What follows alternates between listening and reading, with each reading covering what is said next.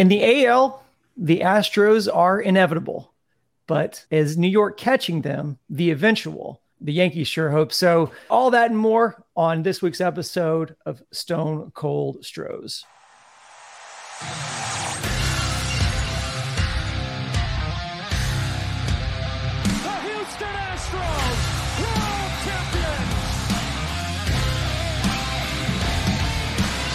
Hey, welcome in everybody to another episode of Stone Cold Stros. I am Sports Map Sports Director Brandon Strange. I'm joined as always every week, hopefully every week by uh, Sports Map senior contributor Charlie Pallilo and SportsMap.com editor Josh Jordan. Gentlemen, welcome in. Happy New Year, guys. I know we covered it last week, but my sort of unofficial deadline for accepting Happy New Year tidings is, is January 10th. So I figured we get one more in before the buzzer. Remember back when we used to actually write checks and I'd give it the first 10 days, maybe two weeks that if you wrote last year on the check, okay, I'll, I'll cut your break. But effective tomorrow, no more Happy New Year. I mean, we hope it's a Happy New Year, but no more Happy New Year. Hope, hope no more cutting checks. Yeah. All of the above. Josh, what's going on in your world, bud? Nothing much, man. I, am ready to talk some Stros uh, with what the Texans are giving us. I'm glad I have the Astros to talk about. So Yay, Astros. Let's talk about the January Astros still better than playoff time Texans. It is it is a good thing to uh to have an Astros podcast and not a Texans. Although there is plenty to talk about. I do digress. Uh, gents, I want to hit on some topics that we discussed last week. The first of those is Carlos Correa. We hit on this last week. Uh, Andy Martino tweeted out last week. His sources say Mets are very frustrated with Carlos Correa and uh, now considering walking away. We don't really know what any of this means. Andy Martino, who, hey, look, Andy Martino's not afraid of putting some unsubstantiated stuff out there, but his sources uh, are telling him that the Mets are frustrated. We don't even know what really the crux of this uh, disagreement is outside of the medicals. Guys, do you think this whole ordeal has really put uh, maybe Correa and Boras have have they really tanked Carlos's value here? Well, relative term in terms of uh, 10 plus years contract, 300 plus million dollars, all of it guaranteed. I think that has safely been tanked. And all it takes is one nut job with a wild hair to say, okay, we'll do it. Atlanta Braves are loaded. Lost Dansby Swanson to the Cubs. A young guy named Vaughn Grissom who flashed very well playing second base. The plan right now would be him at shortstop. My Braves ownership say, you know, let's go for it. I don't think so at 10 years, 300 million. So I think Correa and Boras, and no one wants to admit defeat or feel like they're being forced to accept uh, less than they feel they were in position to get and had agreed to get. Right? It was what 13 years, 350 with the Giants, then a tumble to 12 years, 312 and a half with the Mets. Can Correa get more annual value, but many fewer years? Many fewer. Yeah say five years, 175. Could that be in play? Which would be the 35 million he made last season with the Twins. He could have opted in for a second year and then a third year at that rate. Uh, I would presume the Mets would be willing to go five, 175. So there's a pretty good gulf to negotiate from. Can they get to seven years, 225? Uh, but I think Carlos and uh, Scotty's feelings are hurt that what do you mean we're not getting at least 10 years? And what do you mean we're not getting $300 million? When contracts, uh, a number of them were lavished out at those levels off season, and then go all the way back to Kyle Seager last off season. Yeah, I I think the leverage is kind of leaving the Correa camp. Uh, what other team is going to come in and throw crazy, crazy, you know, three hundred million dollar money at him? I just don't see it. I I see Boras trying to leverage the Giants, like, oh, we could go back there, but that, that doesn't look like that's happening.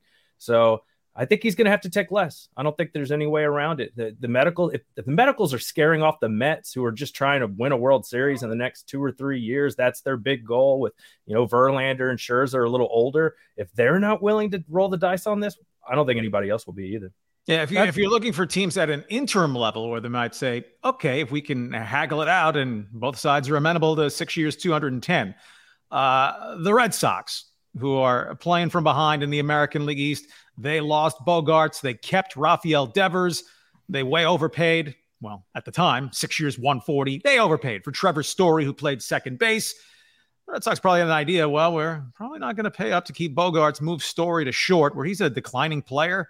The Red Sox certainly are swimming in cash. Financially, they could jump in late if we're just looking for possible landing spots.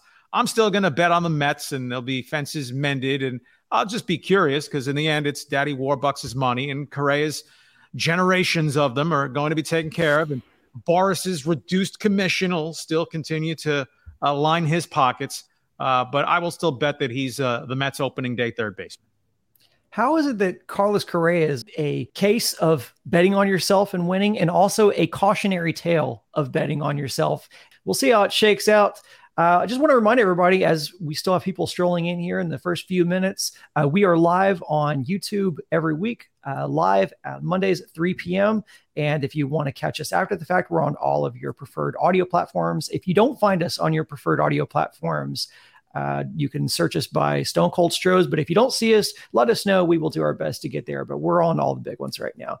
Speaking of our show, last week we also had a discussion about the Astros broadcast team and how they were also in limbo uh, contractually.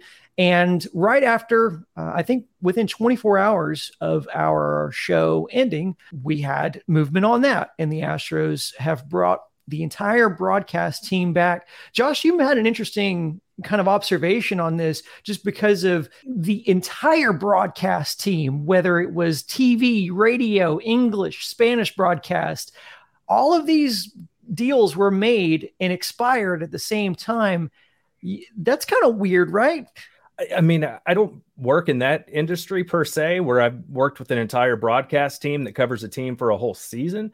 But it is odd to me. Like I think about Troy Aikman and Joe Buck they got this new ESPN deal together to do Monday Night Football. That timed out at the same time. But I, yeah, I thought it was interesting that you would have television, radio, English, Spanish, every single broadcast, every person involved, all on the same contract for the same amount of time. Maybe it works like that. I'm just not aware of it. But I found that interesting.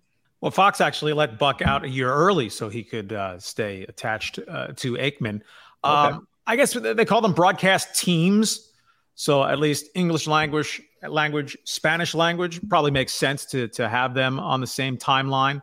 Uh, more specifically, the play-by-play guy and the analyst in the Astros case, Todd Kalas and, and Geoff Blum, whereas uh, the uh, the sideline reporter role is not as integral to the broadcast, inning in, inning out. I mean, you look at the Rockets; they're on what three different ones in, in five years, and of course, uh, changed uh, Craig Ackerman's analyst when Matt Bullard went to the uh, executive suite and Ryan Hollins came in. Uh, so uh, I think last week with caution, I used the word inevitable that it would get worked out. So uh, good for all parties involved. I think we can surmise that they didn't get 10 or 12 year contracts either. It is it is strange. I think it's apropos though, I guess, with Jim Crane and kind of the way that we have seen him deal over the past few years with all of his employees is he's not afraid to make wholesale changes as we discussed last week when we were talking about this topic.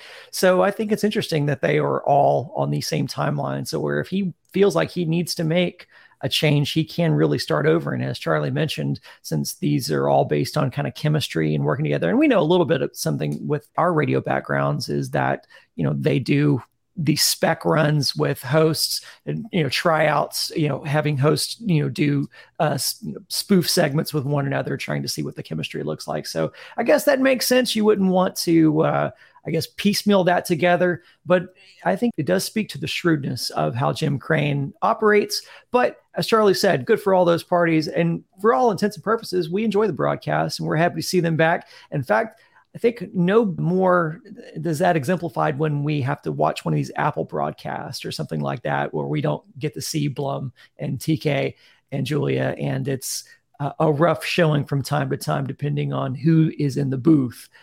So, guys, I want to get right into our headline here uh, because we had a kind of tweet that went viral from one of these I'll call them Yankees propaganda platforms, but Fireside Yankees tweeted this out and it went viral. So that's why I wanted to discuss.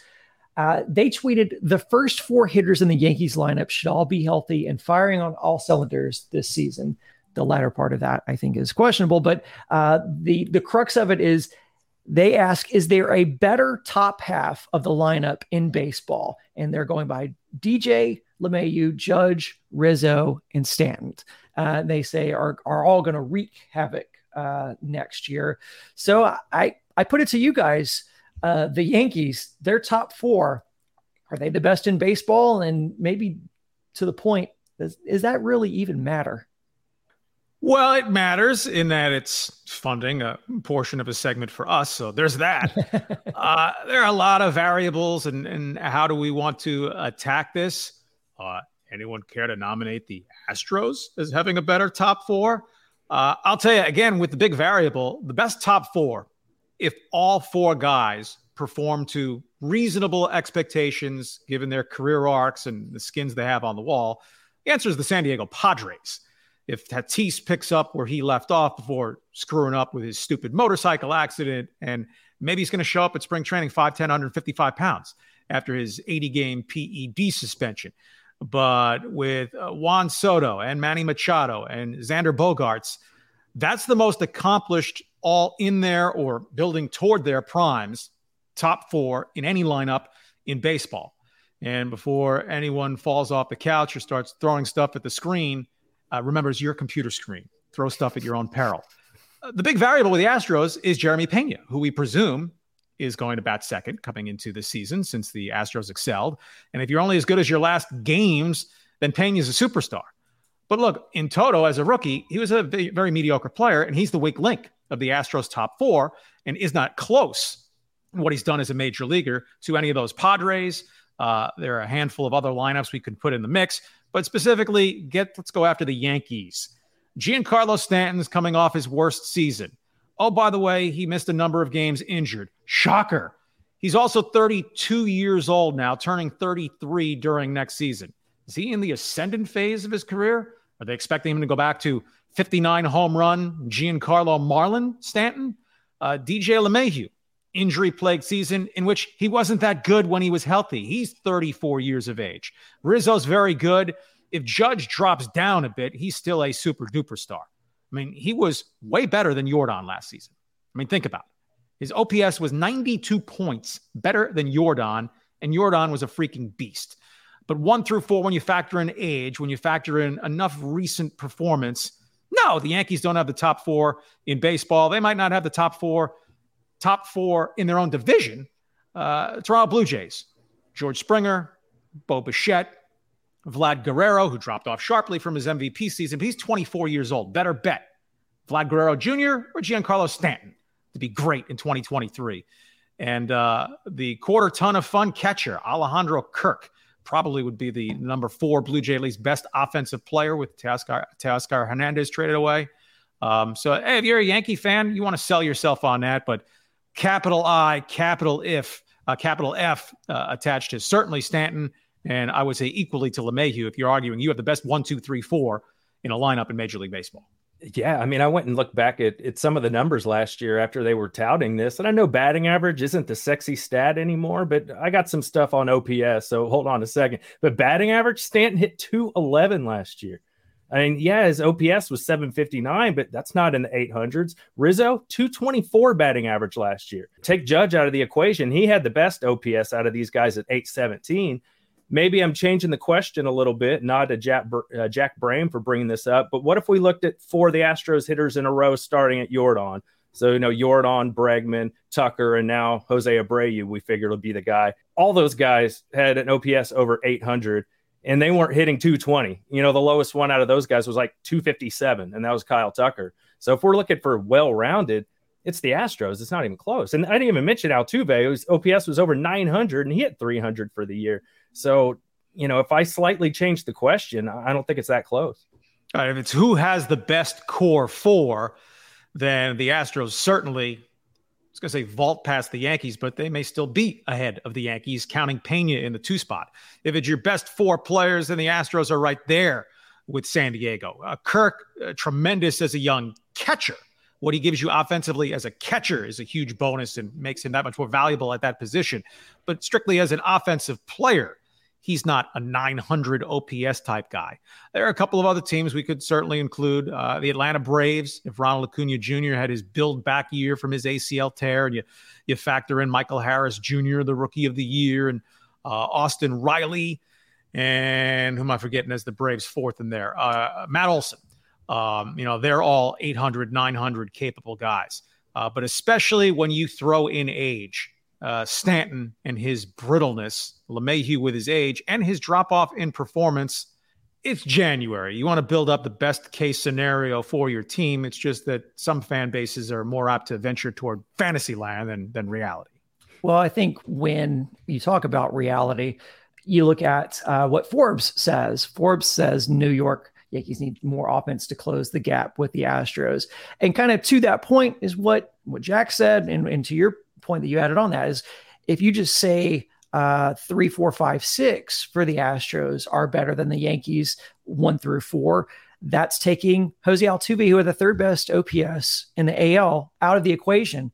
That's also not counting uh, Jose Abreu, who's been added to the lineup, who probably bats six. That's also not counting Michael Brantley, who in our likelihood uh, will be batting in the seventh hole. But there is a question about that, and that is, uh, you know, you mentioned it, Charlie, and that is that Jeremy Pena is going to be in that that two hole in all likelihood. Will we see that? We see that you know analytics say that your best hitters should get the most repetitions. They get stacked towards the top of the lineup. Michael Brantley is without a doubt going to be one of your best hitters, but there is a question about if Pena doesn't have the protection that he does at the top of the lineup. And when he's in that two spot, he's hitting ahead of Yordan. Or is it a balancing act you're playing between trying to protect Pena while also maybe not premiering Michael Brantley as much as you could? Yeah, protection can be overrated but in the case of Jeremy Pena, a young, very free swinging uh, a guy in the batter's box, right? If Jerry, Jeremy Pena is to ascend into full blown star, as opposed to postseason superstar, who those are the greatest three weeks of his career, th- that's just fine. He can still be a, a, heck of a player, but he's going to have to be more disciplined at the plate. Uh, he walked roughly once per week. His on base percentage mm-hmm. was right about 300. That's poor. And for a guy batting second, that guy will come to the plate about 90 more times during the course of the season than the seven spot in the lineup. That's a substantial and meaningful difference. Uh, so Pena is absolutely, I think, absolutely going to get the first crack. Uh, the way he excelled down the stretch, the postseason performance, Dusty loves him there. The team record when Pena was batting second, the speed element added to the top of the lineup with a chance to maybe run a little bit more with the larger bases and the rules against pitchers working to hold runners close. Um, usually you hear, well, it takes 150 plate appearances into a season before you pass judgment on, on how a guy is really doing. So that's more than a month of the season. So if Jeremy Pena starts three for 22, I don't think there should be a, a big clamor to, hey, drop him way down there and get Brantley up if Brantley's ready to start the season and, and swinging the bat well. Uh, but there would be a ticking clock on it because Pena is etched in Astros lore forever with an October into November performance of, of legend, at least local legend, uh, but baseball legend. Um, but uh, like those brokerage ads, past performance is no guarantee of future results. But that does not automatically portend Jeremy Pena turning into young Robin Yount uh, just an all around awesome shortstop who's going to make the leap from, like, say, uh, Kris Bryant did with the Cubs, like Cal Ripken did with the Orioles. You can Google those young guys. Um, rookie of the year, one year, which Pena obviously was not, but rookie of the year, and then they leap to MVP the, the very next season. Um, if Jeremy Pena is just darn good, that's fine for the Astros, but might not might not mean that he's best suited to hit in the two hole. But he deserves the opportunity going in. Yeah, I, I, agree. I, I was pushing for him uh, hitting the second spot last year. I, I, I wanted somebody that could do damage to fastballs hitting in that spot. When they had Yuli in there, I get it. It was helping Yuli a little bit, but Pena is a guy that's going to hit over 20 home runs a season. He can really take advantage of that Crawford box. He can really take advantage of getting some fastballs he may not get batting, you know, in the seven spot where they may pitch around him a little bit and he's chasing sliders outside like he was at the beginning of the year. I'm just, I'm not tinkering with it you know, and back to just quickly with the conversation about the Yankees, how about postseason experience? I didn't bring that up. You know, how the Astros hit in the postseason compared to Judge and some of the Yankees guys, it's not even close. But yeah, with, with Brantley, I, he's a guy that can get on base without protection. He's got a good eye, but he's not his days of hitting a bunch of home runs. I mean, he was never really that guy, but at this late in his career, he's really not that guy. I want somebody with some power that can do some damage. But you know, Charlie makes sense. If if he really, really struggles, uh, then, then we'll deal with that if and when that happens you only have a player by the name of Michael Brantley that can swap places with him and you can put in that two hole. And, you know, we look at the fact that the shift goes away. So Brantley may have an even better season hitting wise. I just think that there is a lot of reasons to, especially when we go back to the, the, conversation about the Yankees lineup versus the Astros lineup.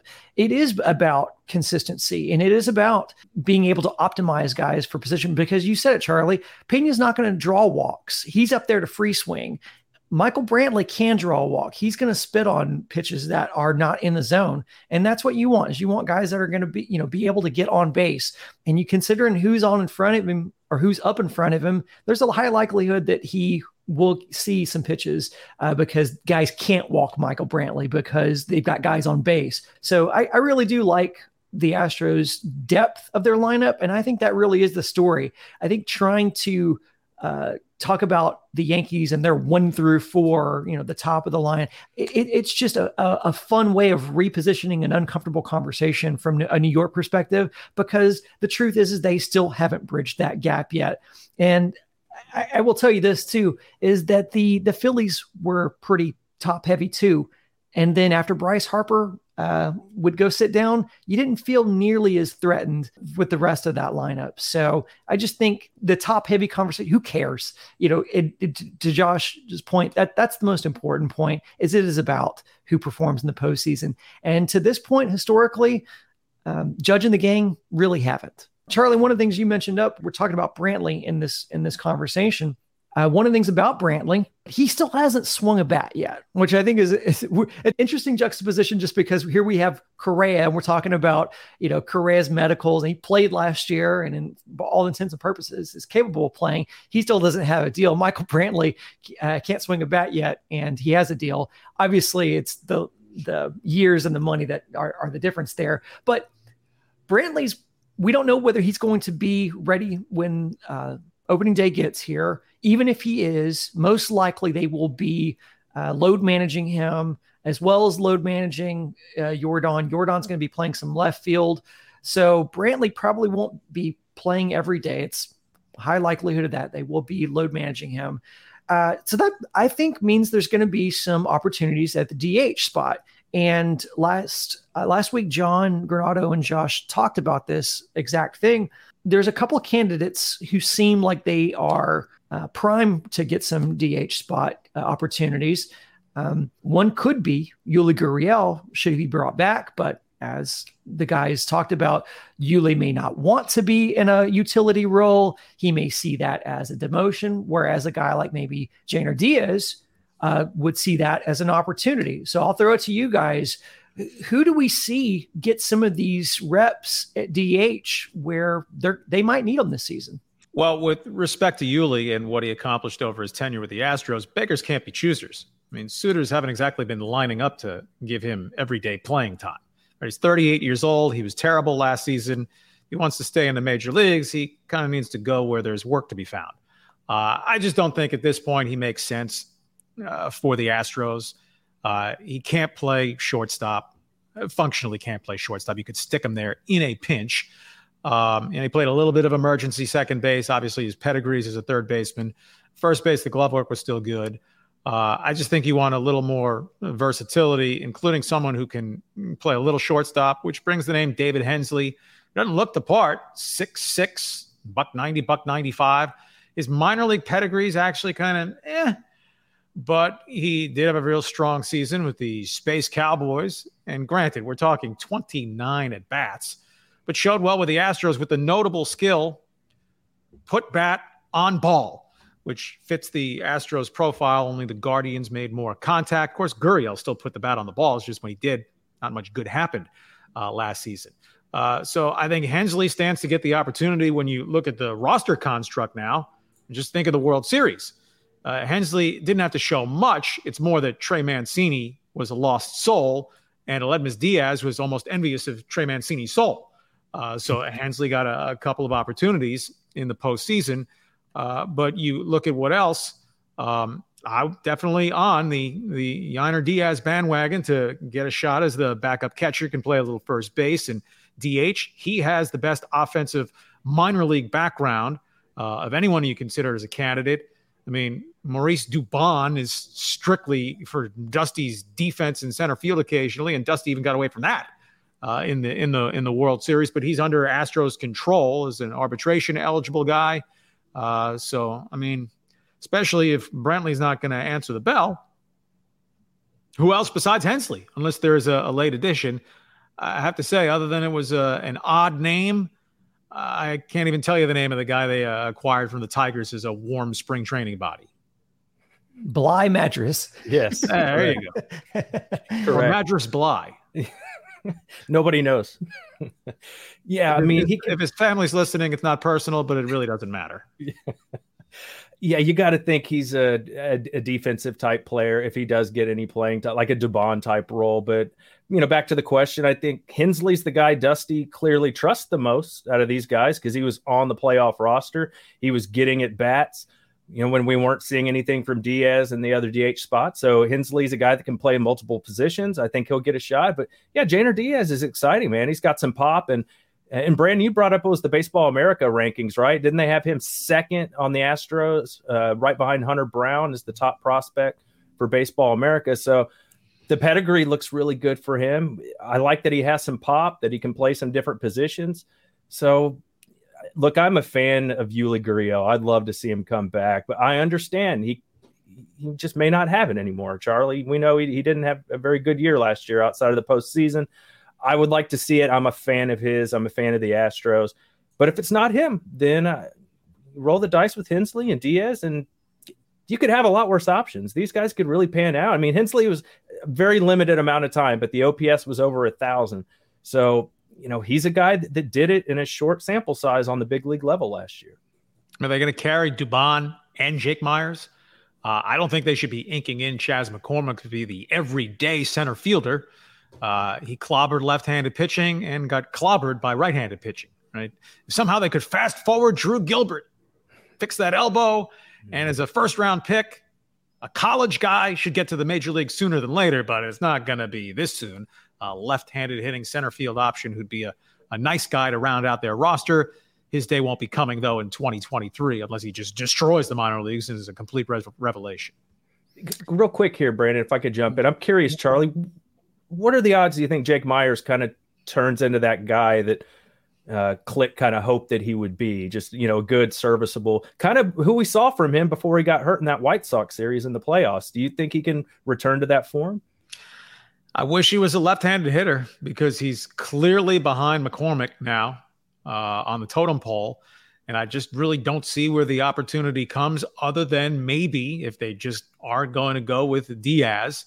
Uh, I don't think Hensley automatically gets all the DH at bats. If, if Brantley's not ready till say May 15th, uh, maybe that's an avenue for Meyers to play some in addition to spelling McCormick uh, in center field.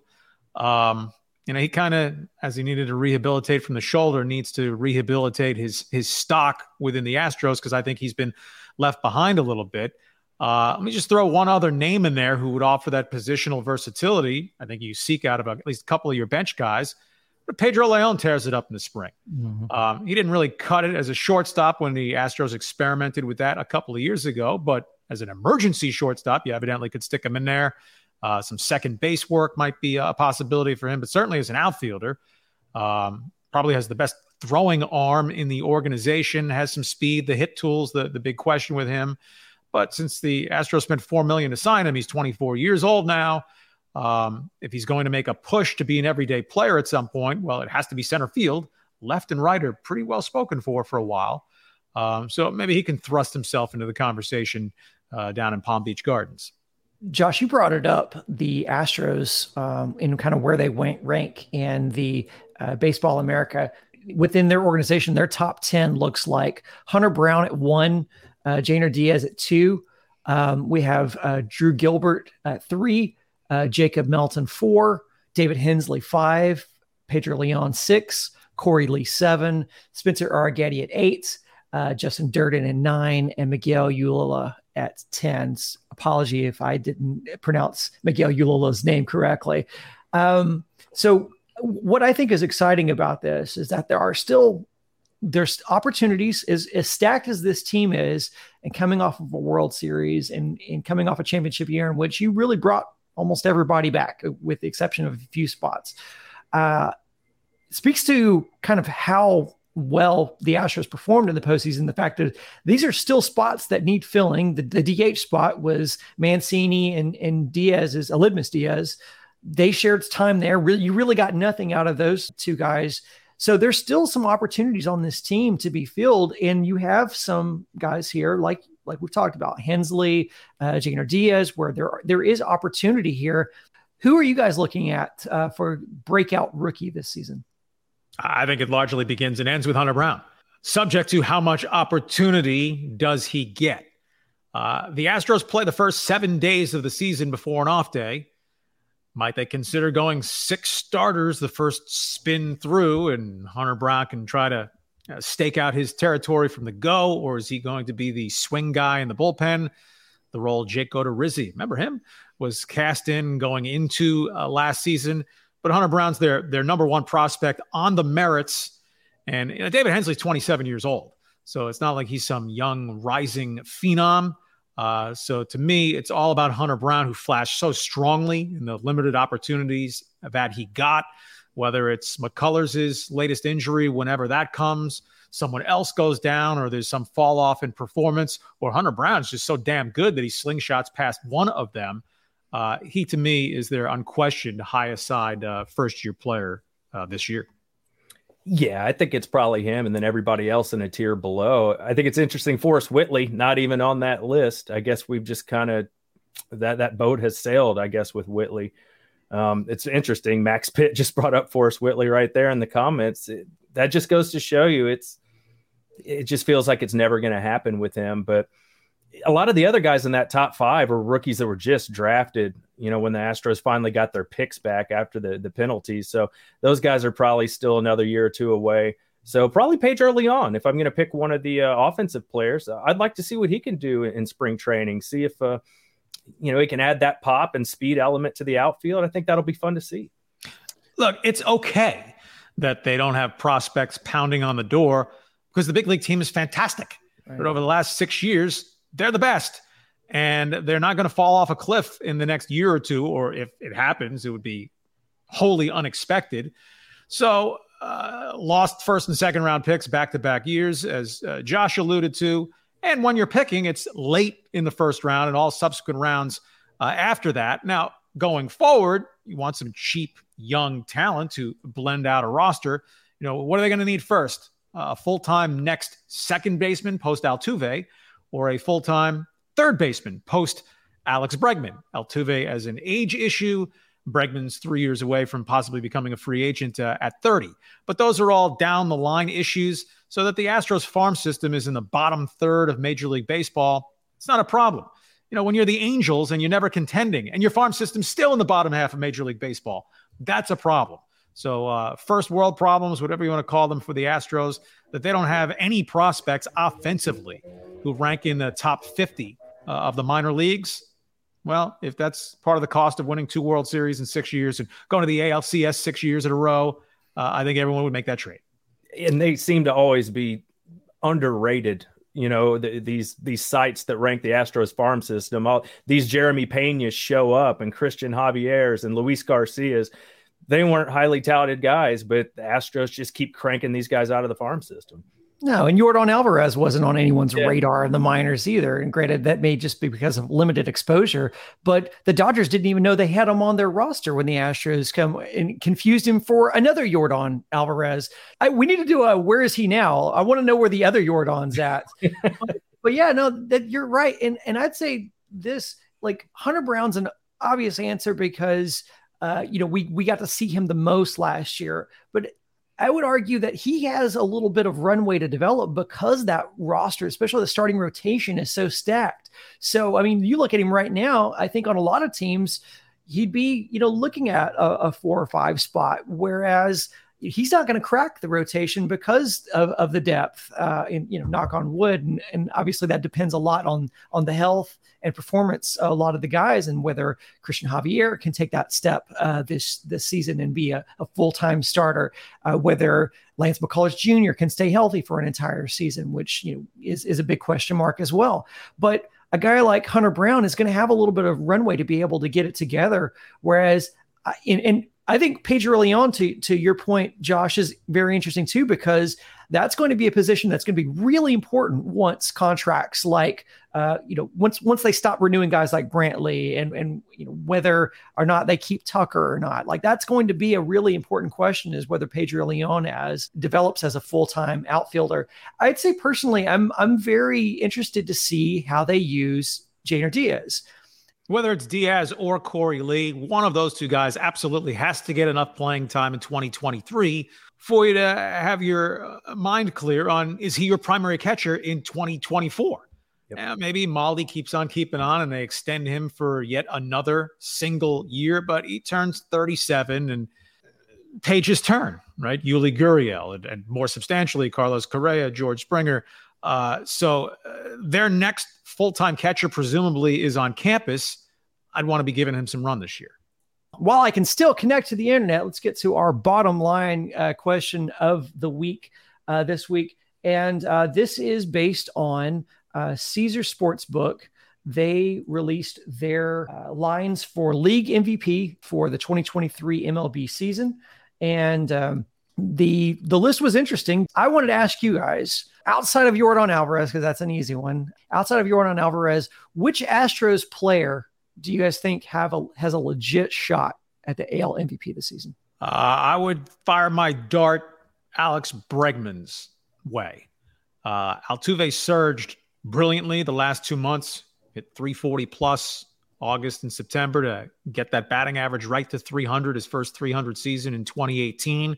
So uh, that was significant in that if Altuve was in batting average decline, he seemed to have halted that. Um, but uh, Bregman's 28. After two and a half years of being merely pretty good, Bregman refound himself the last couple of months or after the All Star break last season and, and performed at, at near the level when in 2018 he was a monster. In 2019, he was a bigger monster and, and runner up to Mike Trout for, for MVP. So I just think that he is more in the heart of his prime. Uh, I wouldn't rule out uh, Kyle Tucker, but he'll need to pick it up significantly offensively. Kyle Tucker dropped about 100 points in OPS from 2021 to 2022. Uh, so I'll go Alex Bregman. Uh, again, uh, with your uh, proviso, Brandon, that we're leaving Yordan in his own category on this one. Yeah, Yordan is sixth for in the AL right now for best odds. And I believe Bregman is at 13 and Kyle Tucker's at 14, but I believe the odds are the same for both of those guys. That's just they, how they have them ordered. What's interesting is way lower on the list is Jeremy Pena and Altuve, and Pena has just as good odds as Altuve, which is pretty amazing to think about that that, that would be the case. You know, unless he takes off from what he did in the playoffs, that's pretty hard to believe. But I'll, go with Kyle Tucker. I think uh, the shift going away is going to give him some extra hits this year uh, he just keeps getting better, man. And the pop, you know, 30 home runs, 100 RBIs, th- those are the the numbers that get you MVP consideration. He'll steal you some bases, win a Gold Glove for you in right field. So, yeah, I'll I'll, I'll take Kyle Tucker. Yeah, I'm going to go Alex Bregman on this as well, and that's just on a hope that who we saw in the second half of last season and into the postseason is going to be the same guy that we get back for a full season uh, in 2023. I think Bregman uh, really can return to that MVP form. It seems like he has learned to operate and hit in this new body of his, and that's a body that's a little older, and maybe the the base is a little different from what it was when he first entered the league. But he really seems to have been able to put all the tools together. Seems really comfortable really seeing the ball well. He's always a guy who sees the ball well, but it just seemed like he, the first half of last season, he just really couldn't do anything with that ball once he saw it because we his OPS was always there. He, he was he was still able to, or I should say, his on base percentage was always there. Even when he couldn't hit and, and his power looked like it had gone, he was still drawing walks. And I think that's just makes him so deadly. Is he's such a selective hitter, and then if you make a mistake, he can punish you. For, whether whether he got pull happy or or whatever got into his mechanics, and sometimes you can know what you're doing, but bad habits can be hard ones to break. Uh, he just got to where he was pulling off the ball on, on a regular basis, and and whatever timing mechanism or drilling, Vulcan mind meld, whatever it took uh, for Alex Bregman to get back to being 2018, 2019 Alex Bregman, it kicked in the second half of of last season. Uh, and he's a proud guy. I'll say the good part of ego, right? Alex Bregman, and with an eye to a killer contract uh, somewhere within the next three years, be it an extension with the Astros or hitting the market at age 30. Uh, Alex Bregman was carving out an early Hall of Fame path with what he achieved through 2018, 2019. He fell off that path in 2020. Short season, but he wasn't very good. 2021, wasn't very good. He was all right, still had value, but he was no longer an elite third baseman. Well, the second half of last season, he reclaimed that. He performed at the level of Machado, uh, and Devers, and uh, what Austin Riley is now with the Braves, Jose Ramirez with the Guardians. Uh, so Bregman at just 28, if he is back on that right beam and going to stay there for the next few years, well, there can be a, a Cooperstown convo about him uh, years down the line. And I don't know how specifically cognizant he is of that. Uh, but if you're hoping for a 10 year contract for who knows, three years from now, $400 million when you're 30 years of age. Alex Bregman needs to string together two, three huge seasons. And obviously, with what he demonstrated in 18 and 19 and over the last two, three months last season, it's in him. I'm going to read some of these uh, comments here from our uh, chatters, and uh, they've given their votes here. Cooper Media, not sure if that's Kevin Cooper or not. Cooper Media says Tucker or Pena. That's his vote. And then uh, we've got I'd vote for Dusty Baker. That's funny. Um, he's got the gloves, so he's ready. He does. Boom Doggy says Bregman as well. Glenn says Abreu should get some run. Uh, that that's actually not a bad thought because Abreu has received uh, some top ten votes, or, or excuse me, they're not Disney yeah, Pass. Yeah, he yeah, exactly. uh, Max Pitt says uh, Bregman may be a dark horse. And by the um, way, on Sports Map Houston right now, our guy Andy wrote a piece on you know th- these odds and who would be the most likely Astro to win it. He dives into Yordan Alvarez as well. So if you want to check that out, sportsmaphouston.com. And that is our Stone Cold Stroh's bottom line question of the week. And that's the bottom line because Stone Cold said so. Sorry, I, I just couldn't resist. Uh, five weeks. I, I have. You save shotgunning the beer, though, right? That'll be the holiday display. yeah, that's when the season starts. That's it. um, well, if you're if you're like John and you're listening to us in Germany, or if you're like the majority of our audience who is by all accounts in the Texas, greater Texas area, please make sure you hit like on this video. Please subscribe to the Sports Map Houston channel. If you like getting your podcasts on audio form, if you could find it in your heart, give us a five star rating. We do appreciate it. You know, if you feel that way, should you feel so inclined. If not, you know, then, then don't don't yeah. leave us. Yeah, make it up every Monday, guys, three o'clock uh, every Monday. So set your watch. That's when we're going to do this. That's when you can act, interact with us live in the chats. But if the timing doesn't work out, or you like listening to podcasts while you're at the gym, do like Brandon said, go to Apple Music or wherever you get your your podcast from. If you're on TikTok, follow us there. If you're on Instagram, Facebook, Twitter, we have little clips from uh, these and all of our Sports Map Houston videos that are there. Make sure you go to sportsmaphouston.com to read Charlie. Charlie writes for us once a week uh, and does uh, a great job. Usually it's Astro centric. Uh, so go read that. We have weekly columns from uh, Ken, former Houston Chronicle writer Ken Hoffman. He's on sportsmaphouston.com.